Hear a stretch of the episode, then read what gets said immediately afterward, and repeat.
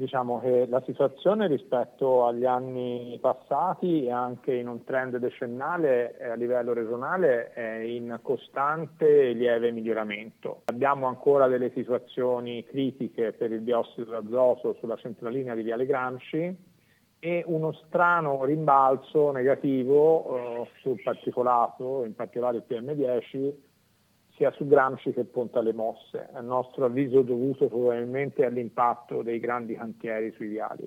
Però sostanzialmente se si considera anche il dato estremamente positivo dell'ozono su tutte le centraline, comprese quelle dell'area metropolitana fiorentina vuol dire che la situazione di trend generale è in miglioramento. Quali sono le città o le zone a livello toscano più a rischio? Sicuramente abbiamo le due zone target che da sempre sono più critiche, che sono la piana fiorentina e la piana lucchese, anche per la configurazione orografica di quei territori, perché sono appunto piane chiuse che hanno poco ricambio d'aria e quindi diciamo in una assenza di ventosità si determinano poi ristagni anche degli inquinanti. Con l'estate cosa ci dobbiamo aspettare? Sul dato estivo eh, segnalo che c'è l'aspetto forse più importante dal punto di vista delle notizie positive che è il dato dell'ozono. L'ozono è sinceramente degli inquinanti quello più rassicurante perché va calando in tutte le stazioni della regione toscana.